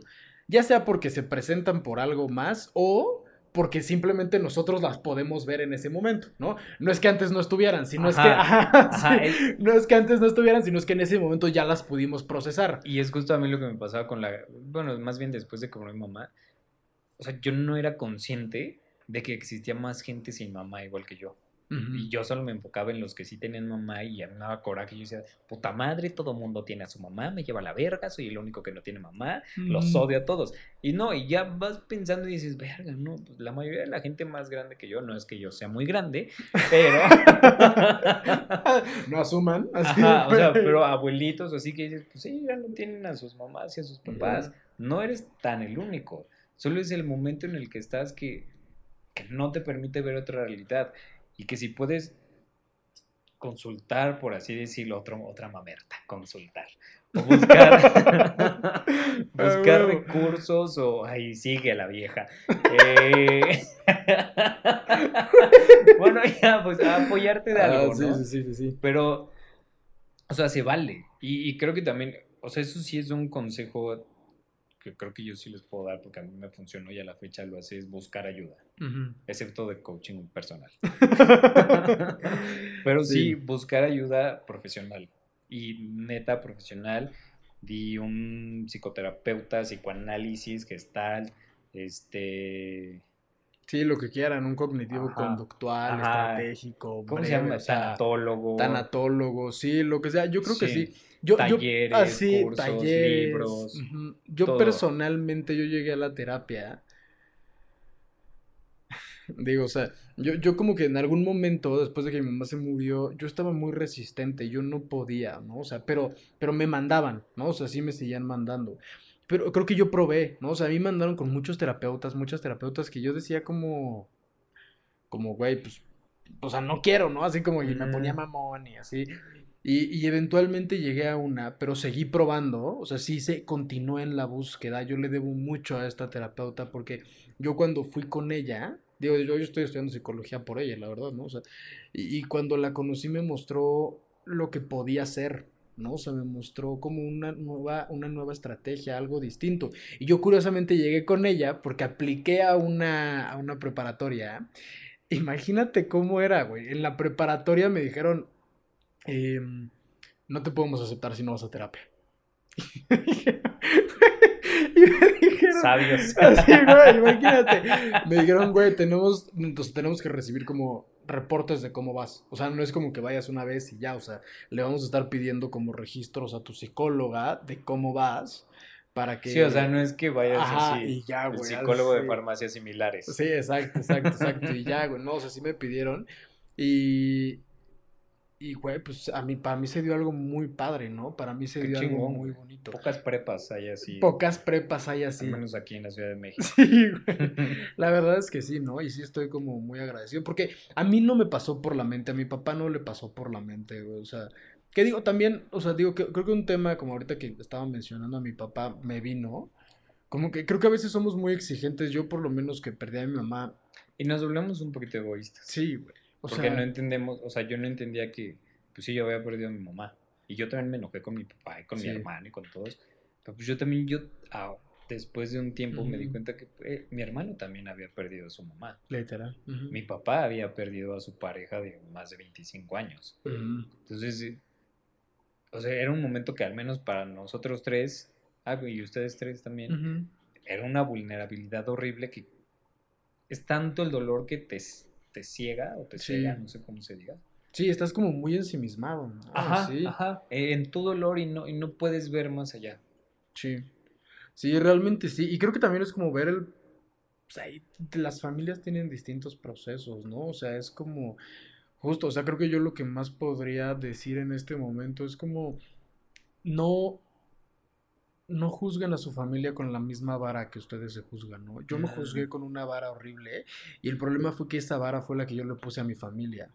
Y mi familia, pues usted va viviendo un duelo igual, ¿no? O sea, mi, mi, hermana perdió a su mamá en una época súper formativa, ¿no? Entonces, o sea, literal, cuando ella tenía que escoger carrera, perdió a su mamá, ¿no? Entonces fue como, madre santa, güey. Sí. Y, y, y mi papá igual como que o sea, me parece que, los papás igual pasan por una etapa muy fuerte porque, bueno, papás y mamás, ¿no? Si están perdiendo, si perdemos a su papá, sí. Este, mm, o sea, nosotros como, como, como hijos tenemos cierta expectativa de que nuestros padres van a morir eventualmente. Sí, sí. El plan de mi papá era llegar a viejito con mi mamá. Entonces, si es un dolor que dices como, güey, es como anti, antinatural. No es como. No fuimos ninguno de los dos, fue una de mis perritas. que roncan un poquito. sí, este, sí es como antinatural, ¿no? O sea, el que tu pareja se, se, se muera, ¿no? Entonces yo nada más diría eso, como, güey, nada más tener paciencia. Sí, o sea, no, no ser duro contigo mismo ni con las demás personas que también tuvieron la misma pérdida, porque justo, pues sí pasa eso, o sea, para nosotros, como hijos, lo que al menos yo como hijo al día de hoy igual lo que espero es yo ver morir a mi papá y no que mi papá me va a morir. Y también, este, en, el caso de mis papás, ellos tenían una idea de, pues mi papá era 10 años más grande que mi mamá, es. y, y bueno, mi papá siempre había tenido que la tiroides, que el marcapasos ya le había dado un infarto, le han puesto marcapasos tres veces y gracias al cielo, güey, siempre sale bien. Entonces, incluso mi mamá decía, güey, pues yo creo que tu papá se va a morir primero. Y mi papá también, él tenía la certeza de que él se iba a morir primero. para él saber que, pues que mi mamá, que era la que nunca se enfermaba y nunca le daba gripa, y el que a cada rato, que el infarto, que la tiroides, que la no sé qué, que se murió mi mamá, fue, pues también fue un, shock. Y fue algo muy fuerte decir, de verga, güey. O sea, aquí está cambiando.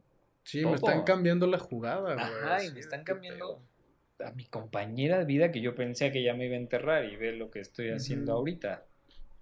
Sí. Entonces sí es, es muy difícil, pero algo que se los puede facilitar es enfocar esa energía en decir de dónde busco ayuda o en dónde busco ayuda. Sí, porque aparte justo, no sé si a ti te pasó, pero yo buscaba que mi papá me cuidara. Que es algo lógico, ¿no? o sea, los hijos esperamos que nuestros papás nos cuiden. Sí. ¿No? Bueno, hijos, hijas, hijes en general. O sea, esperamos, hijes, así. sí. Este, pero esperamos que los papás nos cuiden. Y entonces al, al al momento en el que, porque aparte nadie nos prepara para la muerte, güey. O sea, eso de que en algún momento, güey, puedes comprenderlo mejor, no, es una mamada. O sea, sí, o podemos lo aprendita del Día de Muertos y así, ah, sí, eso, a, a, mí no me prepararon ni para la muerte de mi primer perrita, güey. Sí, Que le lloré a mares, güey.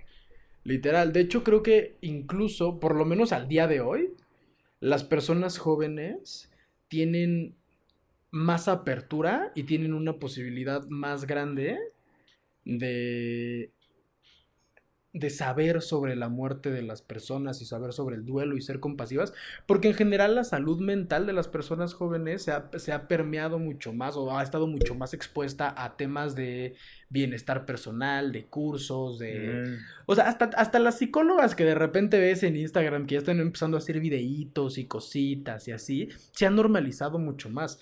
O sea, mi papá cuando, o sea, para mi papá ir al psicólogo sea, era un pedo de, o tenía psicosis. Sí, o, ya estaba loco. Exacto, güey, era neta, lo había perdido, güey. Yo sí crecí en un mundo en el cual el psicólogo, pues era como para gente que tenía algún problema que estaba pasando por algo. Y hoy que lo veo, para mí el psicólogo es canasta básica. Al chile, güey. Yo siempre digo eso, güey. Huevos, leche, pan y cualquier tipo de terapia, güey. Totalmente, güey, sí.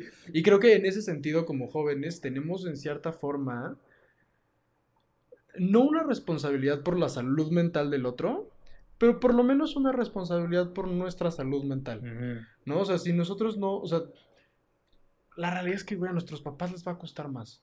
Sí. O sea. Sí, sí, sí, es, es entender eso, que es otra generación y que a mí, a mí justo eso me costó trabajo entender. O sea, de estar muy enojado y muy frustrado hasta que gracias al cielo fui a dar a la terapia gestalt. De ahí entendí que me decía, es que tú también, o sea, algo que me marcó y que se me quedó en la mente como siempre en todo en terapia, fue que me dijo de, o sea, a ver, a ver si te entiendo, Rolando. Y yo, ya va a empezar esta. ya va a empezar a humillarme. A ver, corrígeme si me equivoco, Vengo a pagarle para que me humille. me dijo, o sea, tú quieres que tu papá y tu hermano te entiendan, te digan que es la muerte, que no sé qué, que tu mamá hagan lo que tú quieras, pero tú no los entiendes a ellos, no les dices, no te preocupas por ellos. Y yo... Sí. Y en ese momento me dio ganas de contestarle, pues sí. Sí. Pero eh, tiene toda la razón y es... Y creo que eso independientemente de si estés pasando por la muerte de alguien, tiene que ser un, un mood de vida. O sea. ¿qué le pido a la gente? Que- o más bien, ¿qué le exijo a la gente? Que la palabra no me encanta tanto, pero también, ¿qué le doy yo a la gente? Sí. ¿Qué le doy yo a mis seres queridos para sentirme con el derecho o los huevos de exigir lo Sí. mismo? Sí, que aparte como ahí entender el significado, como que siento que, bueno, no siento, o sea, tengo la impresión, yo en general de lo que he observado, que el significado de empatía eh, se ha, se ha- se ha- le han puesto en su madre, pues, ¿no? O ah, sea, ya está bien prostituido. Güey, sí, exacto. Güey, la empatía güey. hoy en día tiene OnlyFans.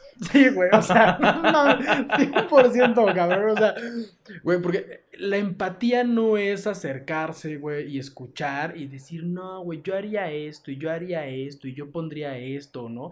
La empatía no tiene que ver con llorar con el otro o con la otra, o sea, tiene que ver con, con realmente posicionarnos en el lugar de la otra persona, ¿no? Y vivir su realidad desde su lugar. No, Presenciar a la persona. exactamente, ¿no? O sea, tiene que ver con justamente.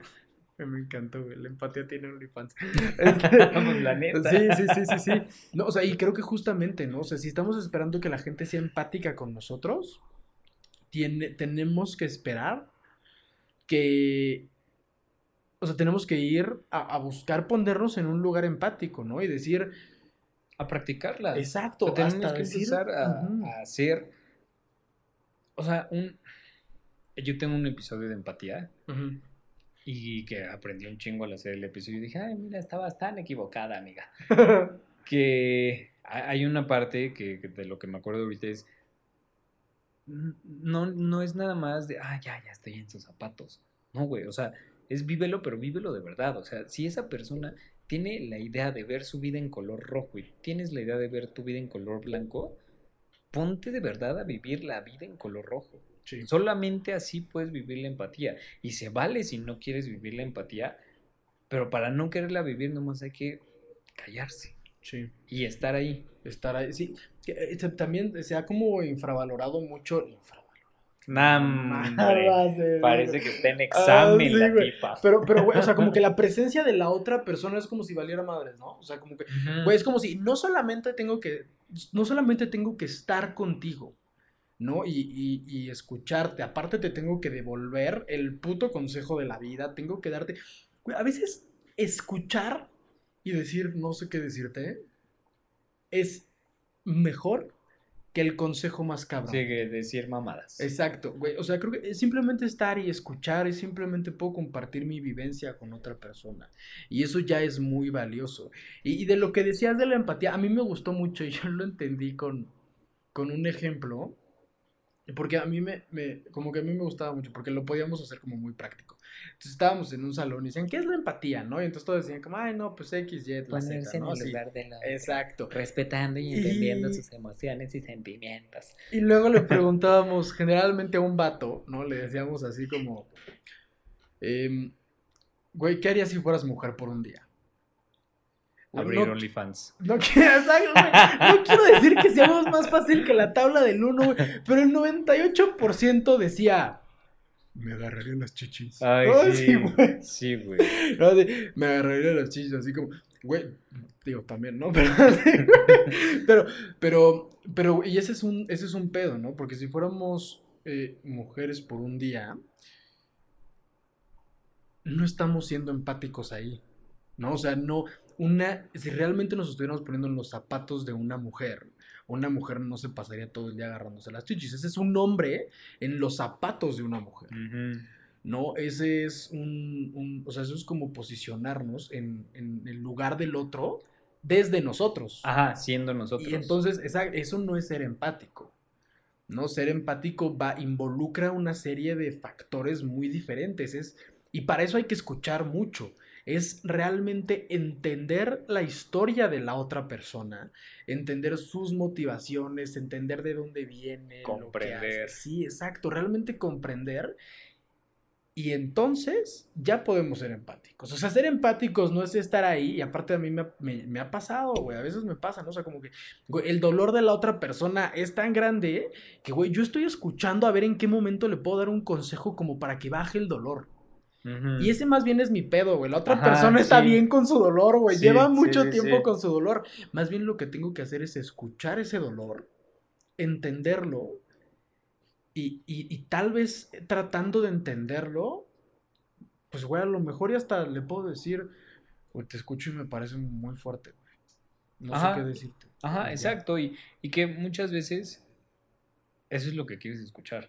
Sí. Porque también, o sea, lo que pasa después de que, al menos en mi experiencia, después de que murió mi mamá, no había palabras que alguien me pudiera decir para hacerme sentir bien. Ujú. Pero sí había que solo me pudieran escuchar. Ujú. O sea, el solo, el simple hecho de yo llegar con alguien y decírselo, me tranquilizaba. Y ponerme a llorar con alguien, normalmente lo hacía en la peda. O sea, porque, porque Ujú. uno no podía llorar así, Sí, sí, sobrio, sí. ¿no? Pero, sí, eh, eh, o sea, externarlo y que alguien más te escuche, eso se agradece Sí. un chingo. O estar, ¿no? O sea, simplemente el hecho de estar Ahí, O sea, sí, porque yo me acuerdo que a mí me decían. O sea, mi manera de vivir el duelo fue muy atípica, ¿no? O sea, yo, yo llegué a vivir en algunos momentos que me dijeran como, güey, parece que no lo sientes, ¿no? O sea, parece que no te duele. Yo decía, como chingados. ¿Cómo vas a saber que Exacto, güey, que no lo estoy viviendo. Era mi mamá, cabrón. O sea, Mm. y, y- y- y creo que justamente lo que hoy veo es yo no tenía cómo expresarlo, yo no tenía cómo vivirlo. Yo no tenía muchas herramientas que, pues, güey, un chamaco no tiene, güey. Y creo que algo que para mí hubiera sido muy valioso, que en ese momento no supe cómo pedirlo, era, por ejemplo, ir a ver películas con alguien. ¿No? Ir al, ir Ah. al cine, güey. A mí me encanta ir al cine, güey. Y creo que es como, creo que tiene que ver con el hecho de poder estar con alguien sin la constante necesidad de estar hablando. esa- sentir la estar, presencia. Exacto. Y, güey, que aparte siento que es como, eh, como que, güey, con una persona que está viviendo un duelo tan importante, el silencio angustia. Sí. El, el- el güey sí. es como, puta, ¿qué digo, güey? Y la otra persona, aparte, yo he estado ahí. Güey, se siente la angustia del otro cabrón. Ajá. O sea, de la sí, o otra sea, persona. sí, sí, sí, ah, sí, es sí, como, puta, güey, o sea, pero, güey, como que ninguno de los dos tiene cabeza para decir, güey, el silencio está como un poquito pesado. Que Ajá. eres como que, ajá. A mí luego me pasaba que ya ni quería decir. O sea, pero yo para. Por los demás, ¿sabes? O sea, Exacto, de, güey, sí, sí, güey, sí. o sea, no los quiero agobiar. Sé que se van a incomodar. Mejor ahí muere. Sí, güey, así. Literal. Y, y, y creo que a mí eso me gustaba mucho, ¿no? O sea, las personas con las que podía llegar y hablar y, y distraerme, ¿no? O sea, porque aparte luego hay como una percepción como de, güey, es que se acaba de morir, tienes que hablar de esto, güey. ¿Tú qué Mm, chingado ajá. sabes cómo tengo que vivir mi proceso, Sí, güey? O sea, tal vez tú sí tengas que hablar el día que te pase. Y, y Ujú. ojalá y nunca lo vivas y, y no quiero estar ahí para verlo, güey, pero pues no lo puedes saber. Sí, exacto, güey. O sea, no estás, o sea, no estás conmigo, güey. Ujú. Estás y muchas en- veces Ajá. la persona que vive el duelo, porque a mí me pasaba, yo no sabía ni qué quería. Ujú. O sea, solo me acuerdo que había días que, ah, güey, otra vez desperté, puta madre. ¿Sabes? literal, Así, y me enojaba, güey. Despertó y decía, hijo de la verga, güey. Aquí estoy. Y no me paraba de mi cama. Eso sea, al gimnasio. Regresaba y otra vez a mi camita, Ah, güey. tú llamas, sí, sí, sí. Y era lo único que hacía, porque muchas veces la persona que está viviendo el duelo, ni ella misma sabe qué es lo que tiene qué es que, lo que necesita y que qué es hacer. lo que quiere. Pero, y, y creo que ya para empezar a cerrar este episodio, que ya llevamos un rato, pero este sí, no mamen, este sí ocupaba. Es más, yo creo que este lo voy a hacer cada año. A la verga, güey. Em, pues creo que. O sea, una es hacerle saber que pues, está horrible que se muera tu mamá. O sea, creo que igual y ahorita alguien que esté escuchando esto y que lo haya vivido va a ser, ay, no me digas, pendejo, ¿en serio? ¿A poco, güey? Sí. Y, y dos, que cuando estás viviendo ese momento se vale todo. Y que si tú eres una persona que quiere ayudar a alguien que acaba de, de perder a su mamá, es aprender a escuchar a la persona. O sea, saber que si esa persona, creo yo que mientras su vida no, no veas que esté en riesgo, dejarla hacer lo que quiere. ¿Sabes? O sea, mientras no veas que, güey, ya lleva seis meses empedándose, bueno, pues oye, amigo, aquí sí, hay que sea algo en contra de tu voluntad, ¿no? Porque pues, si no, también te nos vas a ir. Pero, pero sí saber que, que pues todo se vale y que no es justificar si en algún momento una persona que vive el duelo es grosera contigo, ¿no? Pero si empiezas a tener esa empatía vas a entender por qué. Y vas a entender el, el que digas, ah, güey, pues ya sé por qué se enojó. Ah, güey, pues ya sé por qué se puso así. Sí. Y hacerlo real, ¿sabes? Y, y una, pues saber que, o sea, que sepan que no están solos, se sienten que están solos, porque incluso a mí hay veces en las que me pasa que digo, puta madre, estoy bien solo, mi mamita. Y ahí es cuando empiezo a idealizar esta onda de, güey, es que si tuviera mi mamá no estaría solo. Y también estaría solo. Sí. ¿Sabes? Pero que son solo momentos, que luego es justo lo que decíamos hace rato, no es para siempre. Sí. Y en ese momento que te sientes solo, en ese momento que te den ganas de llorar, llóralo, siéntete triste, siéntete solo. Y que también al menos para mí, que no soy tan creyente de estas religiones o tradiciones de ve al panteón, o hazle la misa, o no sé qué. Al menos en mi experiencia, yo puedo hablar con mamá cuando yo quiera. Yo puedo decirle lo que yo quiera. Y algo, algo bien bonito que dijiste hace rato es, te empiezas a hacer la versión de tu mamá. Y la haces como tú quieres y entonces tú le platicas y tú le dices y sí vas a decir, güey, yo sé que estarías orgulloso de mí porque estoy haciendo esto. O yo sé que estarías, ya se apagó mi cámara. Hombre, les dije que ya había durado mucho este episodio.